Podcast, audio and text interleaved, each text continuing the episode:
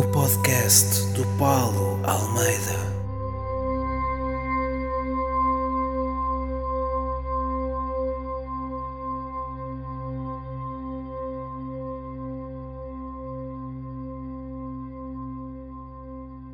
Olá pessoal e sejam muito bem-vindos ao segundo episódio do podcast do Paulo Almeida. Comigo, surpresa das surpresas, Paulo Almeida e não João Bernardo. Embora tivesse alguma piada se eu me chamasse João Bernardo e tivesse um podcast chamado o Podcast do Paulo Almeida. Fica para um futuro podcast. Hoje, como pano de fundo, vamos ter o ressonar do meu cão. Eu tenho um cão, para quem não sabe, um pug que ressona muito e ele hoje decidiu vir fazer-me companhia enquanto eu gravo este episódio. Um, para quem não sabe, estes cães ressonam mesmo bastante. Um, não ressonam tanto como o meu amigo Rui Cruz, o meu amigo Rui Cruz, com quem eu já tive que passar algumas noites em hotéis. Um, para vos dar uma, uma ideia de quanto o Rui Cruz ressona. O Rui Cruz, quando está a ressonar, parece que está a morrer afogado. Não sei se vocês já tiveram ao pé de alguém que tem um problema, este tipo de problemas. Basicamente, ele tem uh, apneia de sono e hum, quando está a dormir, por vezes parece que está a morrer afogado e começa. Pá, e é um bocado assustador na medida em que ele não morre mesmo. Ele está só ali na tentativa, parece, parece que está a morrer, mas nunca morre. E acreditem que eu já lhe tentei bater com almofadas, já lhe bati com roupa, com sapatos, com pecados da cama que soltei e ele não morre, continua a tentar viver. E essa é a parte mais chata de dormir ao lado de alguém que ressona muito ou que tem este problema de sono. Um, mas o meu cão, o meu cão um bocado isso, ressona alto. E aproveitando que estou a falar do meu cão, uh, falarmos um bocadinho do Natal que passou agora há pouco tempo, foi na semana passada. Um, o meu Natal foi, foi normal, foi, foi passado com os meus pais, a noite de Natal, fui jantar à casa dos meus pais e este ano decidi levar o meu cão. Uh, o meu cão normalmente porta-se muito bem quando vai à casa dos meus pais. Este ano, por qualquer razão que me escapa, ele estava extremamente nervoso e durante o jantar decidiu mijar quatro vezes na sala.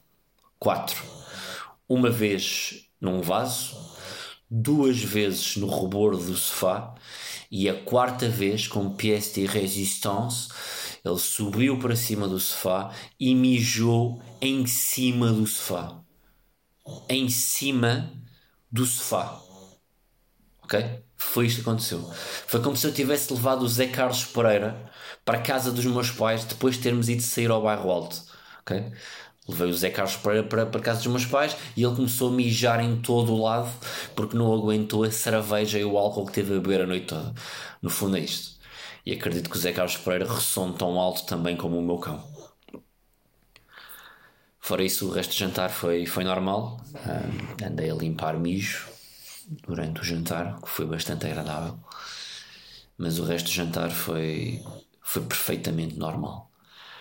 Esta semana, uma coisa também que aconteceu foi, foi o Big Brother. Big Brother 20 abriu as suas, uh, a sua inscrição para concorrentes. Vem uma nova edição, uma edição especial do Big Brother, Big Brother 20. E eu já é uma tradição nas minhas redes sociais. Eu inscrevo-me sempre que há um novo reality show na TVI.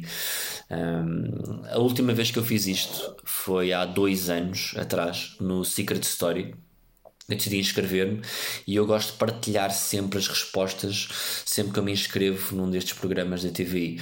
Então há dois anos eu, eu respondi, uh, partilhei as respostas e aquilo tornou-se viral ao ponto de começar a receber mesmo muitas mensagens e, e, e comentários do malta a dizer ia Paulo, devias mesmo uh, enviar para lá a inscrição, responder mesmo a tudo e enviar para lá a inscrição. e eu pensei, pá, já faço isto, já, já é para aí 3 ou 4, o quarto ano seguido que eu, que eu faço esta, esta brincadeira. Se calhar este ano vou mesmo responder a tudo e enviar para lá a inscrição. E assim fiz. Mandei para lá a inscrição para o Secret Story e passado uma semana, eu acho que nunca tinha contado isto, passado uma semana recebi um telefonema da Endemol a, a perguntar se eu queria participar no casting na sede de Endemol, em Lisboa, na 5 de outubro, um, a respeito da inscrição que eu tinha feito para o Secret Story. Eu pensei, olha, se calhar até posso ter aqui uma brincadeira engraçada. E decidi ir então uh, ao casting de, do Secret Story. Chegando lá, preenchi um inquérito em que basicamente era o complementar daquelas, daquelas eh, perguntas todas que eu já tinha preenchido online. Para além disso, tinha um, um preencher uma declaração de confidencialidade é, para, para dizer que não revelava a ninguém que ia lá coisa que eu cumpri escrupulosamente, tirando uma foto do contrato e publicando no meu Instagram. Fui então para essa entrevista. Um, eles basicamente, primeiro, eu achei curioso, a primeira coisa que me perguntaram. Um, ou me disseram foi que estavam bastante surpreendidos por eu estar ali, por eu ter enviado uh, aquela inscrição, até porque eles, antes de eu sequer enviar a, a inscrição, já tinha chegado até eles a minha publicação das respostas e eles disseram-me que lá nem de mal tinham adorado e que se tinham partido a rir com aquilo. Então, quando receberam de facto a minha inscrição, ficaram super surpreendidos e comentaram entre eles que me queriam conhecer pessoalmente. Então, eu fui lá, eles, eles, eles tiveram-me a entrevistar, tiveram-me a perguntar se de facto eu estaria uh, disponível mesmo para participar no Secret Story e eu disse-lhes, pá, mediante as condições certas. Um, e, e, partindo do princípio que iriam saber que eu iria estar a representar um papel, que eu iria para lá brincar com aquilo e, e com o meu estatuto dentro daquele programa, não é? eu estaria disponível a, a, a negociar e tentar ver se, se, a minha presença lá dentro poderia ser algo que poderia acontecer ou não. Então eles disseram que iam falar com o resto da produção e que iriam entrar em contato comigo uh, o mais breve possível. Passou uma semana, voltaram a ligar-me, desta vez dizendo que queriam uma segunda entrevista comigo, mas desta vez já com as pessoas da produção da Endemol que faziam a escolha final dos concorrentes. E eu pensei que tu queres ver que esta brincadeira vai mesmo para a frente. Então eu fui lá à entrevista, esta segunda entrevista, desta vez com, com duas pessoas ou três, já não me recordo muito bem, que se sentaram à minha frente e me foram fazendo perguntas mais específicas sobre, se, sobre o facto de eu. O que aconteceria se eu entrasse de facto para o programa um, e se iria para lá para concorrer de facto para ganhar aquilo ou simplesmente para gozar com o que estava a passar, muito à semelhança daquilo que eu fazia ou que eu fiz no questionário. Bem, eu disse-lhes: eu sou comediante, uh, é óbvio que a oportunidade de estar ao pé de 20 broncos do ginásio ou 20 badalhocas de Rio Tinto, para mim. Um, era uma oportunidade incrível do ponto de vista de um humorista e de um comediante, não é? E que, obviamente, em entrar para o programa mediante as condições que nós viéssemos a negociar, eu me iria divertir muito. Um, aparentemente, não era o perfil de pessoa que eles queriam, porque. Uh, eu tenho mais que o sexto ano então não voltei a ouvir mais nada daquela produção e o programa começou e eu obviamente não entrei. Mas como eu disse, caso tivéssemos chegado a acordo a nível monetário e da duração da minha participação no programa, pá, eu estaria mais do que disponível para fazer duas semaninhas a campeão lá dentro a gozar com aquela merda toda. E acreditem que aquilo iria ser muito, muito divertido. Então, voltando então ao, ao, ao início desta conversa, Uh, a TVI revelou que estão à, à, procura de concorrentes para o Big Brother 20 e, e eu decidi então inscrever-me no Big Brother 20. Um, fui até ao site, como eu convido toda a gente a fazer, e uh, descarreguei o questionário. Quem já viu isto já viu as minhas respostas. Uh, eu tenho isto disponível no meu Facebook, no meu Twitter e nos stories, nos destaques dos stories do meu Instagram. Quem ainda não viu, eu vou fazer um resumo muito breve das perguntas do questionário e quais foram as minhas respostas. Vamos então a isso. Primeira pergunta: Quem foram as principais pessoas na sua infância e porquê? Macaco Adriano. Eu adoro macacos. Perdeu contacto com alguma pessoa que a tenha marcado na infância? Quem? Se sim, gostava de o ver outra vez? Tem algum contacto dessa pessoa? Perdi sim o padre que me fez a primeira comunhão porque me marcou com a pila. Gostava de o ver outra vez porque nunca me levou ao cinema como tinha prometido. Quais foram as coisas mais estúpidas que fez na adolescência? Comi uma prima chamada Ruth. Ela comia legos. Tem alguma relação atualmente? Consensual, não. conte-nos a sua primeira história de amor. Via pela primeira vez na secção de congelados do continente da Amadora. Foi amor à primeira vista. Levei-a para a carrinha e metia na jaula que tinha na cave. Já sofreu uma grande desilusão amorosa? Se sim, conte-nos. Ela fugiu. Sniff, sniff. Tipo de relação pacífica ou problemática tem com os seus familiares mais próximos? Tem alguma história engraçada com eles? Sou muito amigo do meu primo Rui. Sempre que quero beber um cappuccino à maneira, vou à casa dele e peço para que me mexa a chávena. O Parkinson pode ser uma benesse. Tem ou teve algum problema de saúde? Alergias? Quais? Sou alérgico à Rita Ferro Rodrigues. E é verdade. Sempre que estou perante a Rita Ferro Rodrigues ou alguma coisa que ela publique, fico imediatamente com uma comoção. Já teve problemas com a justiça? Se sim, quais? Roubei uma madeixa de cabelo do Rui Bandeira. Cheirava tão bem. Indica o local onde trabalha ou estuda. Estabelecimento prisional de Custóias. Se pudesse mudar, qual seria a sua profissão? Adorava ser astrólogo. Deve ser incrível ganhar dinheiro e enganar pategos. Quais são os seus interesses, passatempos? Pratica algum desporto? Stalking. Sou atleta federado. Quanto tempo passa por dia nas redes sociais? Em quais? Passo 16 horas por dia em redes sociais. Divido-me entre o Tinder e o TikTok. Que tipo de posts costuma fazer? Live streams com o making of das minhas dick pics. Quais os seus atores, realizadores e filmes favoritos? Mia Khalifa, Salião, 20 mil línguas submarina, que já agora é só o melhor título de filme porno da história do cinema. Qual o último livro que leu? Ah, com esta não me apanham. Se me estou a candidatar a um reality show da TVI, é óbvio que nunca li um livro na minha vida. Safados a ver se me apanhavam. LOL. Quem é o seu cantor preferido? Qual a música de que mais gosta? Rui Bandeira. Todo o repertório. Pertence a alguma associação, clube ou federação? Qual? Federação Portuguesa de Stalking. Costuma sair à noite? Que locais frequenta? O que costuma beber? Sim. Becos e locais com pouca iluminação. Eu não bebo nada, mas ando sempre com uma garrafa de clorofórmio no bolso. Qual é a sua relação com a religião? É supersticioso? Tem fobias ou manias? Quais? Nunca passa em frente à mesma esquadra duas vezes. Fisicamente, o que gosta mais em si e o que gosta menos. Gosto muito do meu polegar direito. Detesto o tamanho do meu órgão sexual porque deu origem a montes de memes chamados negão do WhatsApp. É muito triste. Quais as suas maiores qualidades e defeitos? Qualidade: sou muito bom a construir jaulas. Defeito: perco as chaves das jaulas com muita facilidade. O que o incomoda mais nas pessoas? Gritos e espernear. O que o faz dizer: Tive um dia bom. Ela não acordou. Quem é o seu maior ídolo? Rei Gob. Já conheceu alguém famoso? Se sim, indique quem. O Rui Pedro. Qual foi a decisão mais arriscada que tomou até hoje? Não usei fita isoladora com o amor que conheci no continente da Amadora. Como vão reagir os seus familiares se entrar num reality show? Vão adorar! Tenho muita família sem escolaridade. Qual será o seu perfil enquanto concorrente? Há algum ex-concorrente com quem se identifique? Irei adotar o perfil da Fanny, engordar o máximo que conseguir para depois ir fazer presenças na Óbvia Beja. Qual é o seu limite? O que é que nunca faria? Mamar na boca do Bruno de Carvalho.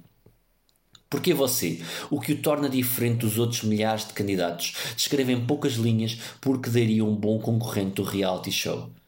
Tenho mais que o quinto ano. Tem preocupações ambientais? Se sim, quais? Não. Adoro calor. Faz reciclagem? Só de cona. BAM! Qual o seu contributo ambiental para um mundo melhor? Faço todos os dias o meu melhor para apanhar a greta e transformá-la em adubo.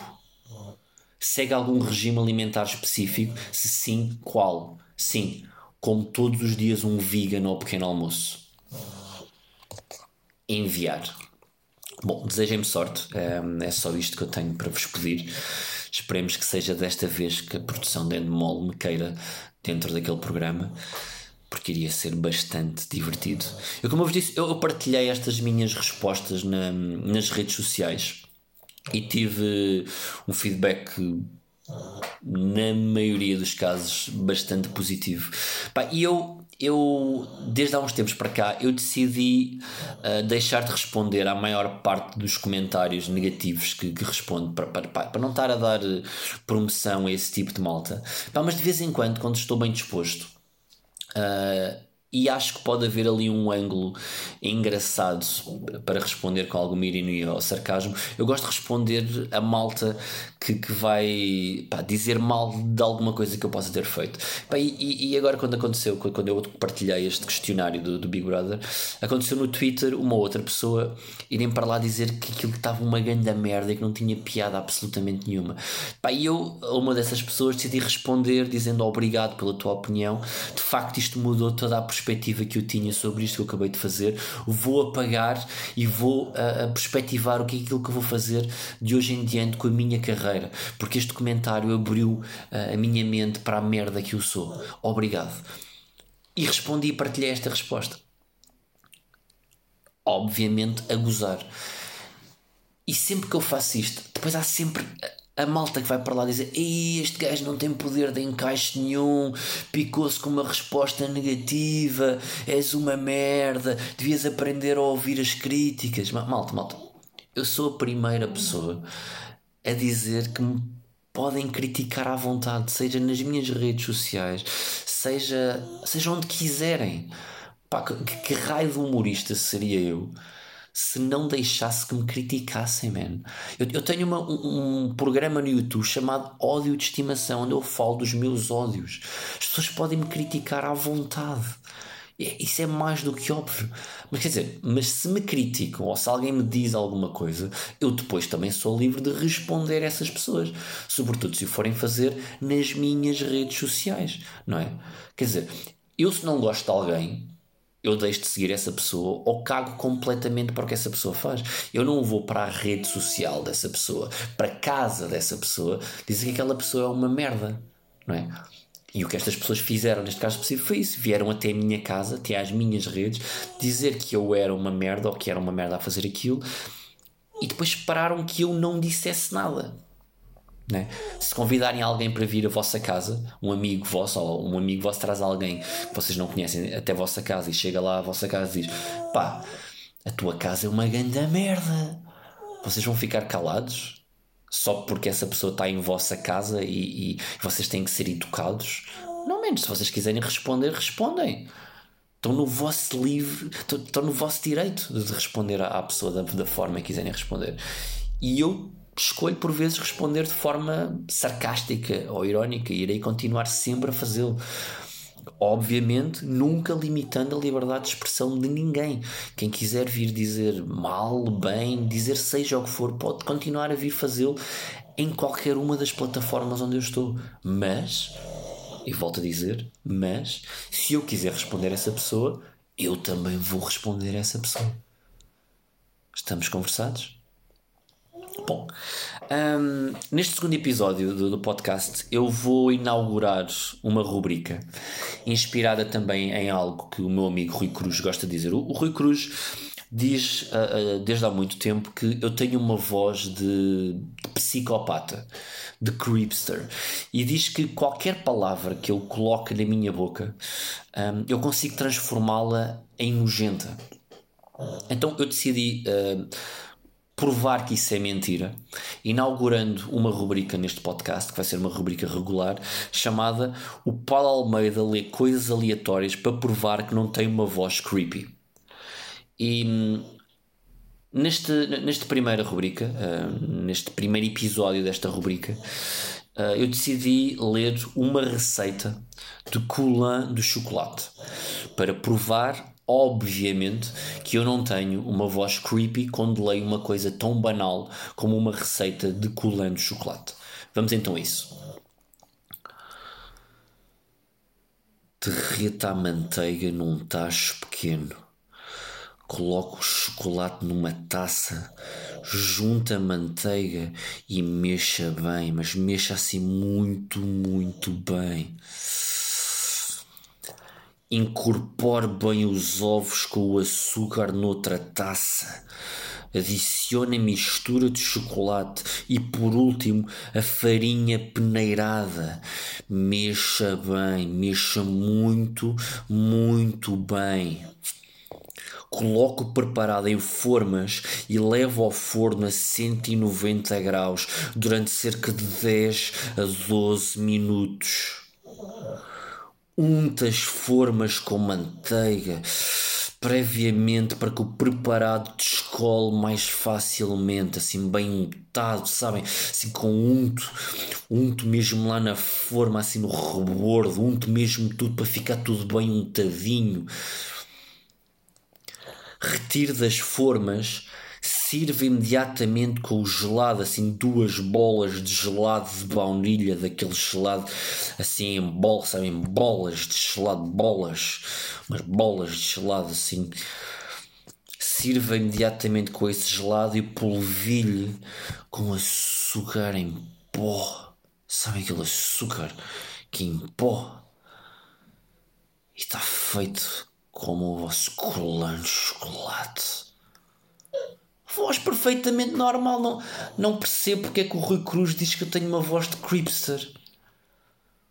Pai, eu, eu, incentivo-vos a mandarem-me, uh, a comentarem o podcast ou mandarem mensagens uh, uh, de sugestões de, de, coisas que queiram que eu leia para provar que eu não tenho uma voz creepster a ler coisas, ok? E eu prometo-vos que irei ler essas coisas nos próximos episódios. E é isto. Um, este episódio está a chegar ao fim. Um, relembrar que os bilhetes para o meu novo espetáculo de stand-up comedy uh, Karma, que vai uh, para a estrada no final de fevereiro, estão à venda. Uh, podem procurar esses bilhetes na Ticketline, na Fnac, em qualquer um dos sítios habituais onde há bilhetes à venda. Relembrar também que o meu espetáculo Ódio de Estimação está na íntegra uh, disponível para vocês poderem ver, que ainda não viu, na minha página do YouTube.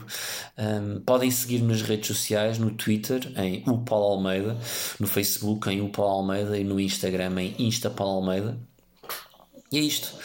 Um, sigam também agora este podcast uh, recebam as notificações. Este podcast vai estar disponível no Spotify, no iTunes e em todas as plataformas onde há podcasts atualmente.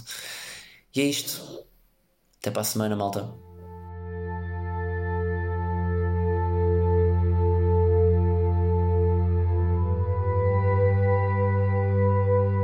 O podcast do Paulo Almeida.